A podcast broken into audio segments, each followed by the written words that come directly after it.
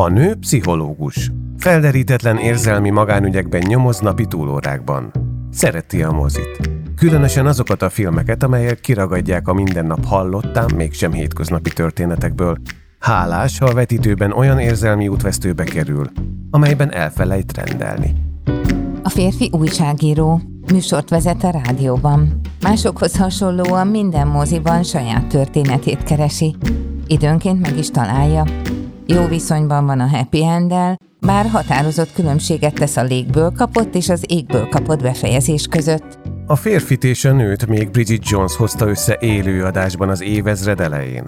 Aztán más hősnőket és egyéb hősöket, újabb és újabb filmcímeket vetett vele párbeszéd, amelyeknek csak a műsoridő szabott határt. De mert az akkor megkezdett témát azóta sem tudták lezárni, ebben a podcastban folytatják egymás győzködését. Igazából szerelem. Avagy a szerelmes filmek és az életünk. Tarianna Mária és Horváth Gergely beszélgetései.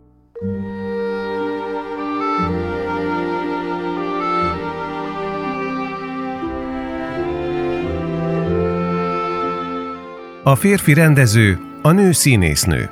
Utóbbi úgy dönt, hogy közös gyermekükkel New Yorkból Kaliforniába költözik, és beadja a vállópert. Házassági történet. Szívszorító dráma Adam Driver és Scarlett Johansson főszereplésével Noam Baumbach filmjében. Ez az a film, amelyben egy pszichológus szerint Átéljük egy vállás teljes érzelmi hullámvasútját.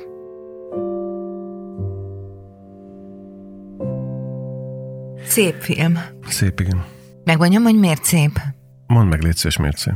Mert szép. És szép az, ami szép. Ez így van. De elmondhatod-e, hogy érdek nélkül tetszett? Uh-huh.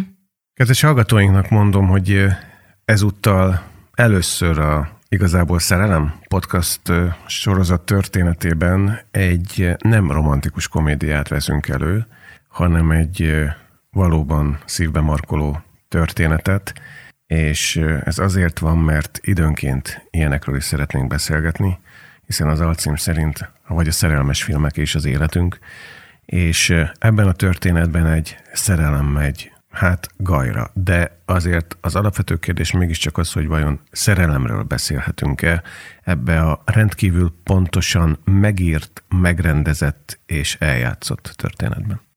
Egy volt szerelemről beszélünk benne, ami átfordult szeretetbe, ami átfordul indulatviharba, és végződik egy csendes szeretetben, abban a gyönyörű jelenetben, ahol a legutolsó képkockában Nikol megköti Charlie cipőfűzőjét. Hogyan mesélnéd el a film történetét röviden?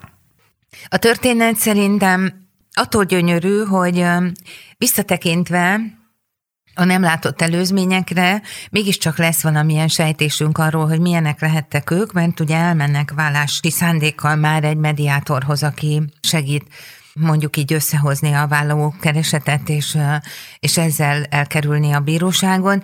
És a mediátor egy, egy szimpatikus úr, ugye azt mondja, hogy neki az a módszere, hogy a vállás úgy intéződik el szépen, hogyha, hogyha a két ember el tudja mondani, hogy ki volt az az ember, akit ő nagyon szeretett, hogy a vállás ne úgy nézzen ki, hogy két gyűlölködő ember ül ott, hanem két olyan ember legyen a széken, aki emlékszik rá, hogy azt a másikat szerette, és hogy miért szerette, és azért arra kéri őket, hogy írjanak egy listát a másik jó tulajdonságairól, és ez nyilván keretes szerkezetben a film végén visszatér majd.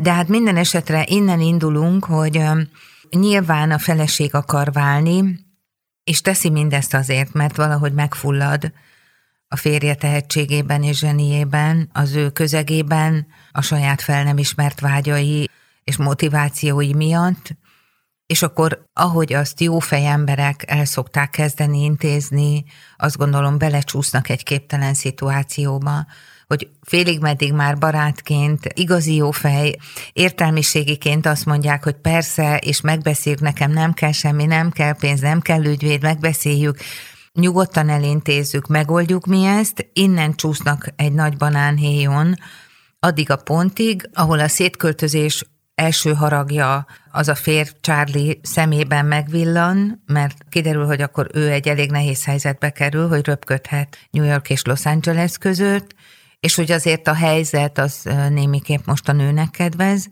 és akkor innen elindul egy olyan harc, aminek mindig van egy pontja, tehát amikor ügyvédek kezdenek beszélni két vállóperes fél helyett, az ugyan az jól nem tud elsülni, van erre egy szellemes mondás a, filmben, hogy a büntető jogi ügyvédek azok mindig a legjobbat tételezik fel az ügyfeleikről, akik a legrosszabb emberek, és a vállóperes ügyvédek pedig a legrosszabbat feltételezik a legjobb emberekről, mert hogy ez a tapasztalatuk, és hogy, és hogy nyilván, amikor már az ügyvédek tárgyalnak, akkor látjuk, hogy igazán elkezdenek indulatvezérelten elhidegülni egymástól, és akkor látunk bombasztikus veszekedéseket is, és aztán látjuk a hivatal beavatkozását, ugye a bíróság elé kerül a vállás, akkor kirendelnek. Gyerekjogi vagy gyámhatósági szakértőt, hogy figyelje őket, állapítsa meg a szülői, mondjuk így felügyelethez szükséges ilyen szakértői véleményeket, és akkorra már látni véljük a filmben, hogy mi vezet idáig, mert kifröcsögik egymásnak haragjukban,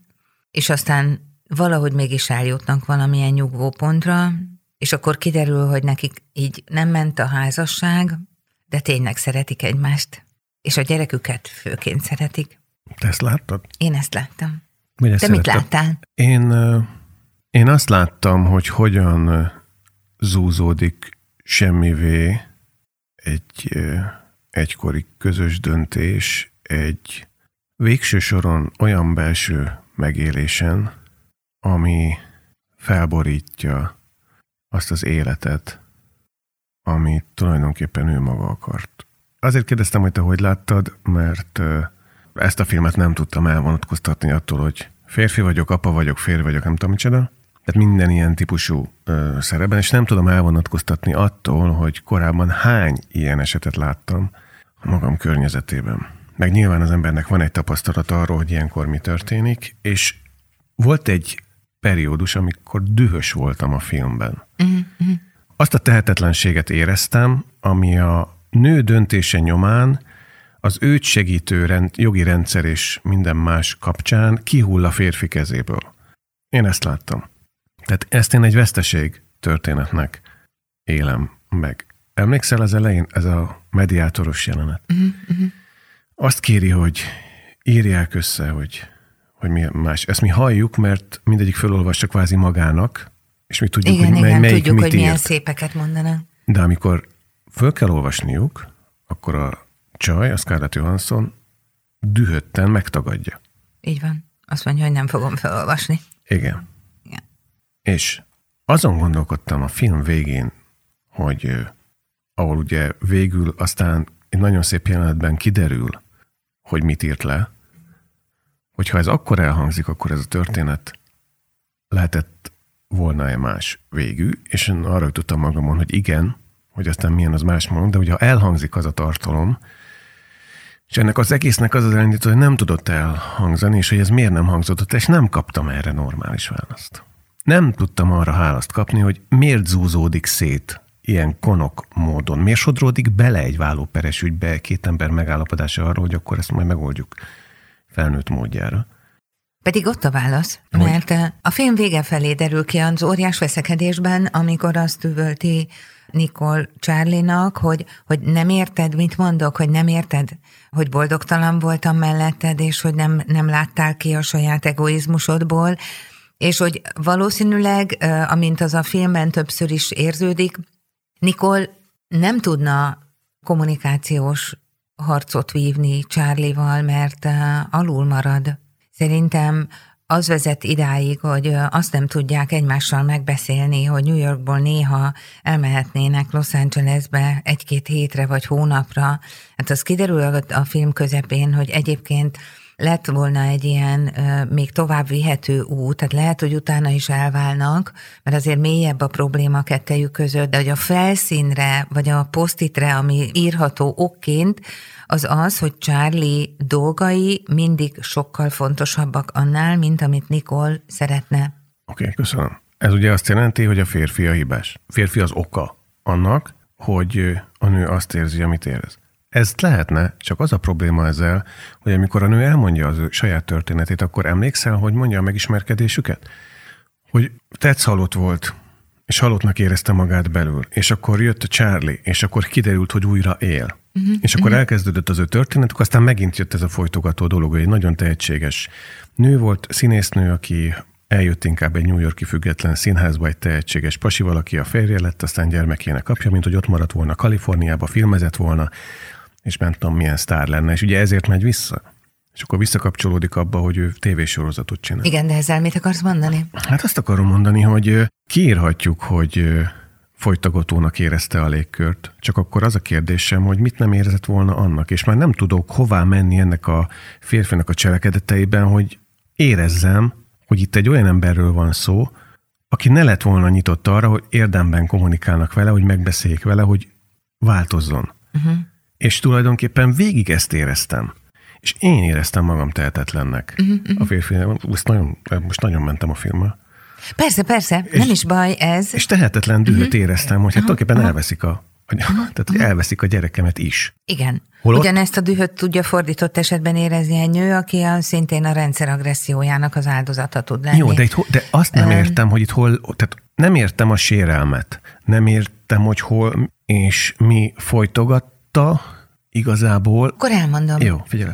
A két történet, amit meg tudunk róla, hogy az első kapcsolata is egy nagyon kreatív ember mellett a saját megélt kreativitását éppen, hogy elindítva, ugye nyilvánvalóan egy olyan szituációt hozott, amiben az a párkapcsolat számára szintén a másik kiszolgálását jelentette. Itt nagyon sokszor történik ez meg, hogy bizonyos szempontból a párkapcsolat egyik tagja valahogy alárendelődik a másiknak. Oké, okay, meg tudjuk Nikolról, hogy a Ben nevű pasi mellett ő azt egy idő után megéli, hogy egy része meghalt. Utána, ami valóban egy fordulat lehetne, megismerkedik Charlie-val, aki, mint a film legvégén megtudjuk, egy fiatal, feltörekvő, éppen akkor karriert építő, vagy meginduló rendezőpasi, akinek egy, egy eszeágában nem lett volna igaziból még nősülni, meg gyereket vállalni, meg, de, de hogy beleállt ebbe a helyzetbe. Nikol is beleáll ebbe a helyzetbe, mert azért ő szüli azt a gyereket, és elkezdenek egymás mellett élni, de amit mond, ugye amikor az ügyvédnő kérdezi, ugye azt mondja, hogy a Charlie mellett egyre kisebb lettem, és az ő életteliségét tápláltam. Amit én otthon mondtam neki, az belekerült az anyagba, mindent magáévá tett. Mindig azt mondta, bébi, ez az igazi közös munka, de közben csak az övé volt, és én nem tartoztam már magamhoz. A lakás, ami tele volt Charlie bútoraival, a végén már azt se tudtam, milyen az ízlésem. Azt mondta, hogy legyél feleség és anya, de hát már azt se tudom, ki ez a nő. Ezek a mondatok meghatározóak, amikor egy nő ezt mondja magáról, akkor az nyilvánvalóan, a, hogy úgy mondjam, az identitásának a, a legfőbb kérdőjeleire utal, hogy egyszerűen ő nem tudta definiálni magát a férje mellett.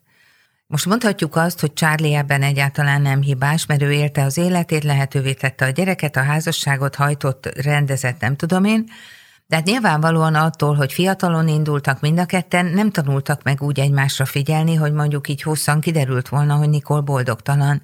Szerintem a legfőbb problémát az jelenti, hogy Charlie nem tudja meg időben, hogy Nikol boldogtalan ezért már nem tudnak erről beszélni. De miért nem tudnak beszélni? Mert hát legalábbis a film ezt sugalja valamelyes, hogy Nikol, amikor elkezdi ezt mondani, akkor Charlie a maga módján ezt egy kicsit lesöpri, hogy ez így annyira nem érdekes, mert majd jó lesz. Ez a szeretnék Los Angelesbe menni, majd megyünk, és sosem mennek. Ugye, amiket az ügyvédnő előszed, hogyha ha, New Yorkban kell maradni, akkor az egy fontos munka, hogyha pedig ellébe kéne menni, akkor az egy szórakozás, amit Nikol akar, de ami éppen sosem jön jókor. Tehát, hogy Charlie-nak is nyilván nagyon változik, akkor már az indulataival együtt, de hát kiderül, hogy addig a házasságában is, hogy mire kéne figyelnie. Ezt értem, de a másik oldala az, hogy Charlie-nál az egész színház a saját családjával egybe van valamilyen szinten. Ez fontos, hogy nem egy sztár státuszú házaspárt látunk, Igen. hanem egy Alternatív. alternatívot, aki egyre, akik egyre sikeresebbek, és arról van szó, hogy a lány, aki színésznő volt, ugye ő volt kezdetben a sztár, őt hozta föl a, az underground színházba, vagy alternatív színházba New Yorkba a srác, őt tette meg a sztárra, akinek bejöttek a nevére, majd a, az egész színházat a srác köré építette, és már lassan ő lett a híresebb, meg a társulat, mint a színésznő, aki bele szürkült a, a, színházba, ami egyébként, mint közösség ment egyre följebb, és egyre nagyobb lett a presztízse. És amikor egyszer felrója neki a lány, hogy nem tudom milyen pénzt elvárta volna, hogy beletegye a színházba, akkor tulajdonképpen a következő jelentben az derül ki, hogy a srác is magától értetődően a saját, nem tudom milyen nyereményét, ösztöndíját beletette a színházba. Tehát, hogy ez nem az ő kárára volt, hanem az volt a gondolkodás, hogy ők egy színházi pár. Egy ilyen szereposztásban, ahol a színésznő ő és a srác, srác és a, rend, a nő, ugye mond, kiderült, rendezni is akart. De van egy nagyon fontos mondat, ami a legvégén derül ki, illetve az elején is kiderül, Kétszer hallgattam meg, ezért feltűnt. Mind a kettő, amikor felolvassa a másik jó tulajdonságait, akkor szó szerint azt mondja a másikra, hogy folyton verseng. Ez már az elején ott volt. Igen. Azért mondom. Ebből az következik, hogy mind a kettőnek van egy erősen kreatív és egyébként meglehetősen exhibicionista pályája, szóval, hogy muszáj láttatni magukat, hírnevet szerezni, hogyha meg akarnak maradni, úgy rendezőként, mint színház rendezőként és mint színésznőként. Ha ezt két versengő ember csinálja, akkor ott eléggé lehet tudni az elején, hogyha különös tekintettel nem vigyáznak erre, akkor itt kőkövön nem fog maradni, mert a versengésben nagyon kell vigyázni arra, hogy milyen pályán futsz és kivel, hogy sose feledd el, hogy a társad, és nem az ellenfeled. Pontosan erről van szó, vagy azt gondolom, hogy erről van szó.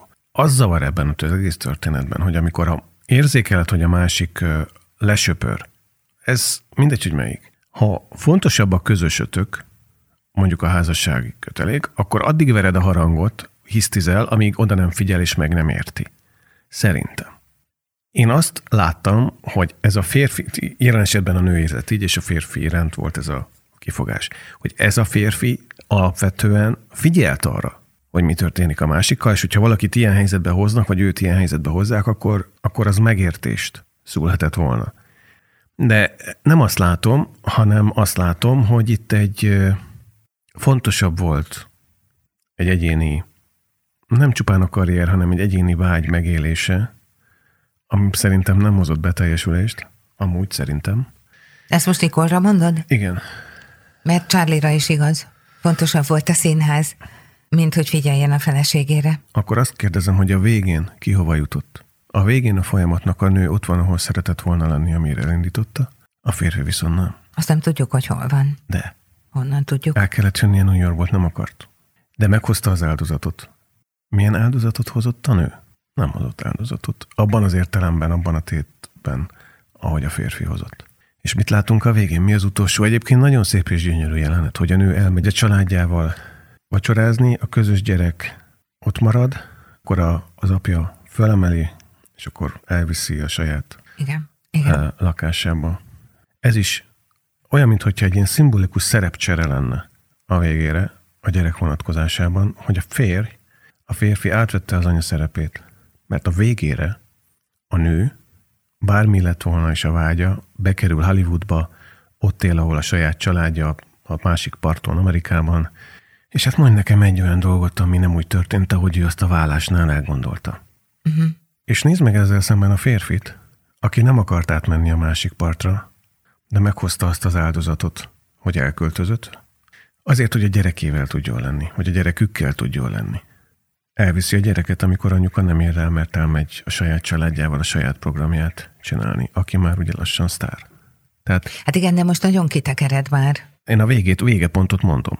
Mert ez az elviszében, amikor anyukának programja van elviszi, ezt most én át tudom fogalmazni úgy, hogy, hogy én azt láttam, hogy, hogy kiegyensúlyozottan működik közöttük a gyerek, nincs harag, nincs indulat a láthatásban, ami után túl vannak a nagy viharokon, még mindig érezni, hogy ketten tartoznak egymáshoz. Hát az az intim jelenet, amikor levágja a férje haját, vagy volt férje haját, és utána beköti az úton a végén a cipőjét. Az a második, igen, um, de az első, amikor öt perccel korábban meg elküldi, amikor oda megy, hogy miután odaadta a vállókeresetet hirtelen kézbe, akkor most már ne is aludjál ott, ha nem keres valami motelt. Na, uh-huh, ezek után uh-huh, viszont uh-huh. levágja a faját. Hát, nekem ezek nem tiszta dolgok. Ezek az össze-vissza érzelmek, hogy minden meg az ellenkezője meg tud történni közöttük amit, ahol a harag diktál, de ami alatt ott van valami tényleg összetartozás, hogy tényleg régóta, vagy valahogy mélyen vannak ők együtt. annyira nem tudták meggyűlölni egymást, hogy, hogy végigköpködjék az egészet, és utána ne álljanak szóba egymással soha többet. Maradjunk annyiban, hogy a nő a film folyamán végig nem olvasta föl azt, a valós érzelmet, amit a férje iránt leírt ugyan, de nem adott át. Mert nem rajta múlt, hogy a végén ezt a srác megtudta. Nem olvasta fel. Nem ő olvasta fel. De hát ok- okkal nem olvassa fel. Azért nem olvassa fel, mert abban a helyzetben elveszettnek érezni magát, és miután nagy, nagy részt, vagy hosszú ideje valószínűleg nem érzi jól magát a bőrében, nem találja a helyét, nem tudja pontosan, hogy ki ő, és azt gondolja, hogy valahogy nem, nem, nem jól van az ő élete, hát miért menne bele egy ilyen szituációba? Ez szerintem teljesen, teljesen érthető. Inkább az még nekem egy kulcs mozzanat volt, amikor ugye visszaköltözik az anyjához, és akkor ott el, elhangzik, amikor az anyja neki áll a szabályokat mondani, hogy hagyjál békén, most a te szabályaidnak kell engedelmeskednem, most költözöm el Csárlitól, ahol az ő szabályainak kell engedelmeskednem. Szóval, hogy itt azért kivilágosodik egy idő után, hogy az a pozíció, amit, amit Nikol betöltött, akár gyerekeként az anyjának, akár feleségeként a férjének, vagy a közbülső párkapcsolatban, az mindig valahogy egy olyan alárendelődő pozíció volt, amiben utána ő nem tudta magát tovább ö, érvényesíteni, vagy nem tudott változtatni azon a helyzeten. Azt nem derül ki a filmből, hogy ő hányszor próbált meg Charlie-val beszélni. Az derül ki, hogy Charlie-t mindenki imádja, mint rendező, hogy a színház valóban egy nagy család, de hogy a nagy családnak egy tagja az ő felesége, akinek ő egyébként a rendezője, ami egy sokkal dominánsabb pozíció, még a férji pozíció dominanciája mellé,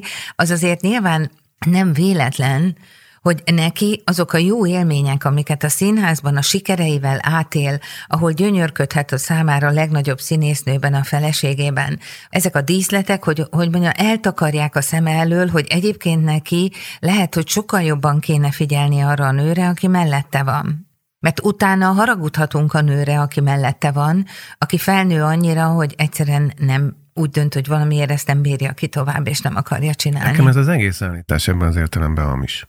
Mi? Azért, mert mindig oda adunk ki, hogy itt van a, ennek az oka az, hogy itt van egy férfi, aki nem vette észre a felesége jelzéseit. Aki nem bírt erről beszélni. Tehát, hogy ez egy kölcsönös hiba. Hát értem, világos. Minden vállásban az a, az a jó, jó része, ez, hogy szörnyű ezt mondani, de hogy akkor, akkor jó, ha kölcsönös, tehát hogy közös megegyezéssel tudnak de nem ezen tud lét, dönteni. Igen, de nem tud létrejönni a közös megegyezés. De végül ugye? létrejön. Hát, de akkor már hol vannak? Egymáshoz, egymáshoz képest megtapasztalták mind a ketten, hogy onnét vissza kell jönni abból a stációból, ahol ők tartottak a, a, a per hatására. Na de nézzük meg a két ember életét. Én változatlanul ezt mondom hogy... Mert igazságosabbnak tartottad volna, ha Nikolnak kell New Yorkban mennie? Ő ne éljen a családjával? Mit nevezel családjának? Hát az anyja, meg a tesója, meg nem tudom Hát ha az a kérdés, hogy az anyja, meg a tesója, a családja, vagy a férje és a gyerek, akkor azt mondom, hogy a... Nem, a vállást mikor tartottad volna tisztességesebbnek, hogyha neki kell visszamennie New Yorkba, és élni ott tovább egyedül azon díszletek között, amit már évek óta gyűlöl? Az lett volna korrektebb? Amit nem juttatott megfelelően a férje tudomására? Azt nem tudhatjuk, hogy nem megfelelően, vagy nem elégszer, vagy Charlie nem figyelt eléggé. Nem, szerintem az, hogy Charlie nem figyelt, szerintem sokkal reálisabb, hogy lesöpörte az vagy átsiklott, én inkább ezt a szót mondanám. Nekem az jött le, hogy ő átsiklott a felesége ilyen alkalmi kérésein. Az a baj, hogy Mert a filmnél... ez elhangzik, hogy ebből nem volt sok.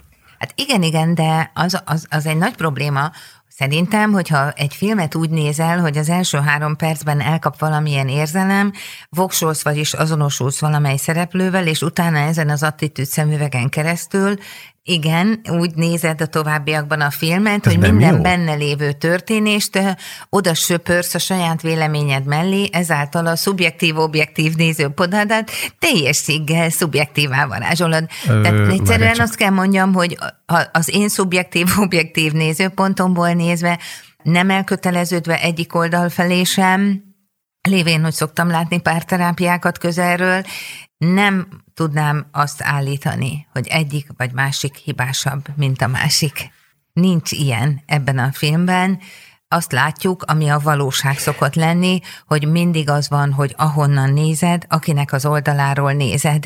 Kivételt képez azon helyzetek, amikor valamelyik félnek mondjuk narcisztikus személyiségzavara van, vagy bármi olyan személyiségzavara van, ami kiüti a plafont, és akkor nyilvánvaló, hogy a másik szenved. De itt két tehetséges, kreatív művészt látunk, akik nem bírtak beszélni. Igen, én nem, nem azt állítom, hogy itt kinek van jobban igaza, én azt állítom, hogy itt igazságtalanság történik. hát és jó, ez, hát most ez majdnem ugyanaz. Igen, de nem teljesen uh, ugyanaz, mert egy, egy folyamatról beszélünk.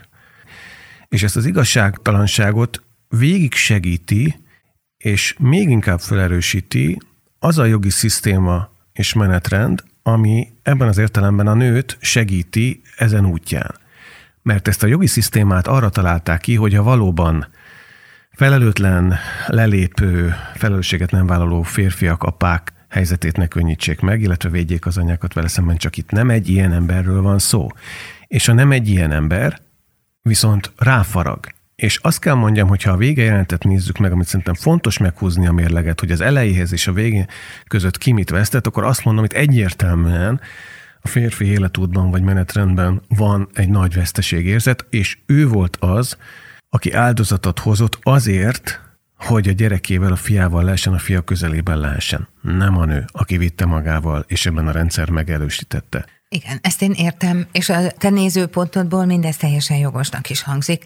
De most azért szeretnék emlékeztetni arra, hogy a film elején meghallott tulajdonságlista, amit Charlie elmond a feleségéről, az csupa gyönyörűséget tartalmaz, így mondanám, hogy folyamatosan és tényleg játszik a gyerekkel, sosem mondja, hogy elég, ott hagyta a filmet, hogy az én színésznőm legyen, ő a kedvenc színésznőm, tehát főz, hajat vág, okos, beszél, minden ügyet elintéz, okos, sokat beszél, tehát beszél, mondja Charlie. Ez azt a képet festi, szerintem, hogy az a nő, aki egy tündéri feleség és anya, nagyon jó színésznő, hogy mikor hallható a hangja a feleségként, az nagyon-nagyon nem mindegy, hogy a fér szempontjából hol van az a, az a keretérték, ahol hallatszik a hangja, meg ahol nem. Ugye amikor üvöltöznek egymással, akkor elhangzik Nikol szájából üvöltve az a mondat, hogy összefortál már az egoizmusoddal, meg se hallatsz, hallgatsz engem, amire Charlie egy idő után már nem bír mást üvölteni, és azt mondja, hogy azt kívánom, bár csak megdögölnél. Az összefortál az egoizmusoddal, meg annak a nőnek a képe, akiről a lista elején hallunk, ott azt gondolom, hogy igen, valóban azt mondhatjuk, hogy Nikol lépten nyomon ügyesen, anélkül, hogy tudna róla, vagy tud róla, kitol Charlie-val nehéz helyzetbe hozza.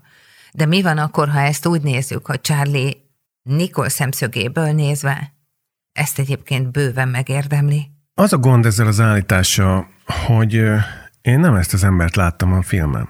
Hát igen, ezért van nehéz dolga nem általában tudom valid- a bírák. De nem, tudom, de nem tudom validálni. Uh-huh. Tehát amikor azt mondja, hogy összefolyt az egójával és nem figyelt, akkor a, odáig tudok elmenni, mert hiszen erről volt szó, és ezt értem, és, és ez rendben van, úgy értem, hogy ezt észleltem én is, hogy átsiklott a kérései felett. De annak nyomát nem láttam, hogy itt az egoizmus bármilyen módon ne a saját családja szeretete, vagy ellátása, vagy képviselete felé mozduljon el. Tehát velük szemben ez az egoizmus kárt, nem szív, a családról beszélek, nem szenvedett. Én ebből a... nem gondolnám, hogy ez így van, mert eh, Nikol pont azt mondja, hogy az ego az ego. Tehát itt a, a színház előrelépése, a darab sikere, a színésznő sikere, de az én színésznőm sikere, ez addig, Tehát, ez nem... utána lett probléma, hogy ő a társaság, hm? Értem, csak ugye ez utána lett szempont, és ezt mondja, hogy addig nem volt szempont, és nem volt probléma, amíg ő ragyogott a Charlie rendezéseinek következtében az elején. Amikor többieket is felhozta, a társulatot hozta föl, és lett fontos mindenki, és az egész társulat, följött a Nikol szintjére, akkor kezdett el probléma lenni, hogy hát nem ő ragyog. És ezt tartom a legfontosabbnak, hogy hogy itt egy olyan döntésről van szó, aki nem akart egy társulat egyik erős tagja lenni, hanem ki akart ragyogni a saját módján. Ez volt az elviselhetetlen helyzet, hogy ezt hogyan kommunikálták, hogyan nem, az az szerintem nem mindegy, de most ebben a szempontból másodlagos.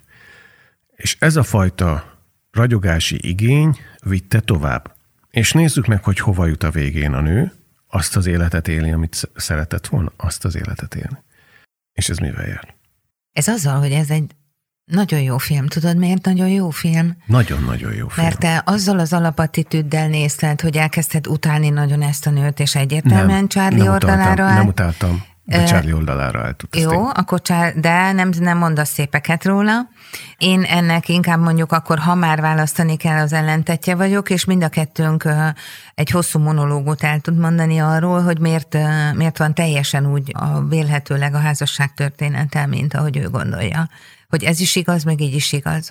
Például a pszichoterápiában ugye nyilván annak van igaza, aki beszél, mert ő éppen akkor azt gondolja, és éppen akkor azt élte meg, és az ő szemszögéből nézve dolgok úgy vannak. Szerintem egy házasságban az, hogy a felek mit, hogyan élnek meg, abban utólag persze könnyű okoskodni, hogy kinek mit kellett volna csinálnia, de azért azt jó tudni, hogy, hogy egy ember a saját életében mindig csak az adott időszakban használható érzelmi eszköztárát tudja módosítani. Tehát hiába tudja öt év múlva már Nikol, hogy hogy kellett volna milyen mondatokkal megközelíteni Csárlit, hogy annak kinyíljon a füle, hogyha egyszer ő akkor abban az állapotában erre teljesen képtelen volt. Nem tudunk visszafele menni úgy az időben, hogy hogy két ember közötti konfliktusharc az, az minden szempontból win-win legyen, bár én úgy láttam, hogy Charlie meghozta a legnagyobb áldozatot a fiáért. Nem vagyok benne biztos, hogy ez volt a legjobb döntés Nikolnak. Nem tudjuk, miért pont a családjához menekül, vagy miért a filmsorozat miatt megy oda, vagy nem. Nem tudom, hogy tudta-e, hogy akkor ez törvényileg mit jelent Charlie-nak, szerintem nem tudta, hogy akkor ez mivel jár, hogy Charlie csak Los Angelesben láthatja majd a gyereket, szerintem ezt Nikol is az ügyvédtől tudja meg először, mire ő már rég oda van költözve, szóval, hogy rengeteg olyan szituáció van, amiben nem mondhatjuk, hogy itt egy eleve kitolás van. Szeretném felhívni a figyelmedet egyetlen egy jelenet sorra, amit nem látunk, csak tudunk róla. Amikor a srác, aki tényleg nem akar ügyvédhez fordulni, és a végén már felhívja az, a, ez a nő, hogy a felesége ügyvédje, hogy ha most nem válaszol a ügyvédi megkeresésre három napon belül, akkor mindent el fog veszíteni. És nem is jó, hogyha New Yorkban, ahol ő éppen van, keres gyorsan ügyvédet, hanem le kell mennie Kaliforniába, Los Angelesbe, és csak ottani ügyvédő. Lerepül, keres, és azzal szembesül, miközben vele van a gyerek éppen, hogy minden sztárügyvédnél visszapattan, nem vállalják az ügyét. Mert az derül ki, hogy, hogy a, a 12 legjobb ügyvédnél a nő, a felesége tárgyalt, hogy elvállalja az ügyét, de hogyha így egy ilyen tárgyalás megtörténik, akkor a másik felet már nem képviselheti az az adott ügyvéd. Mm-hmm. Tehát ez a nő az ügyvédje tanácsára Tárgyalásokat folytatott a 12 legjobb ügyvédjel. Most gondolj bele, mi kell ahhoz? Honnét jön az az erő, az a tudatosság, hogy végigjárod a gyerekeddel az ügyvédeket, hogy neki ne jusson olyan jó ügyvéd.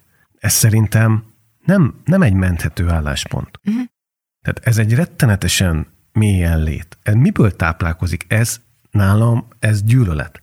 És ezt én nem láttam a másik emberből, hogy ő így vál. Érted? Engem ez bánt.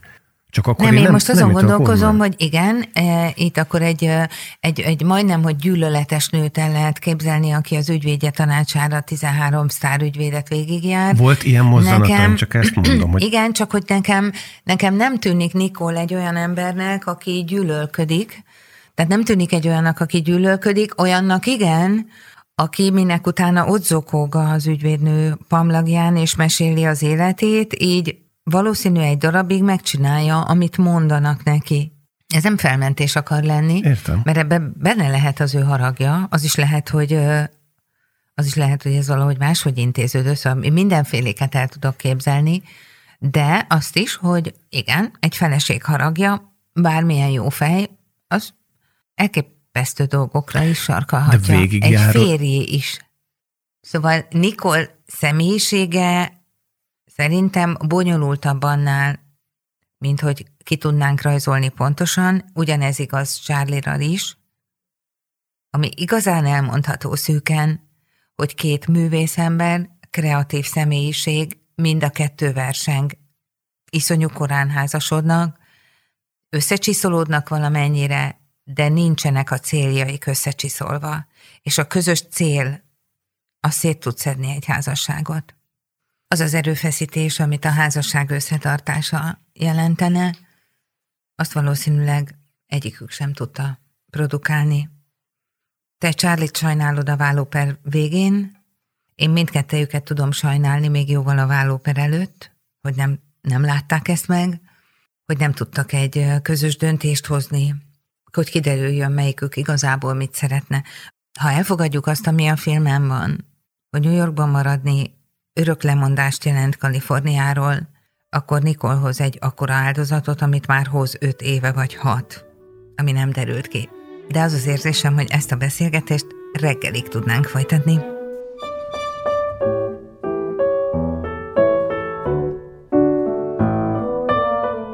Kedves barátaink, az Igazából Szerelem, avagy a Szerelmes Filmek és az Életünk podcast sorozat epizódját hallottátok. Minden eddigi beszélgetésünket a Kulturfitness Spotify, Apple Podcast vagy SoundCloud oldalán hallgathatjátok meg. Örülünk, ha ti is bekapcsolódtok-e beszélgetésekbe, amit a Facebook posztok alatt tudtok megtenni. Köszönjük az eddigi visszajelzéseket, nagyon sok, nagyon jó filmjavaslatot kaptunk, amivel folytatjuk legközelebb. Akkor jó, akkor fejezzük be. Na megint. Látod, ez az igazságtalanság. Igen, tudom.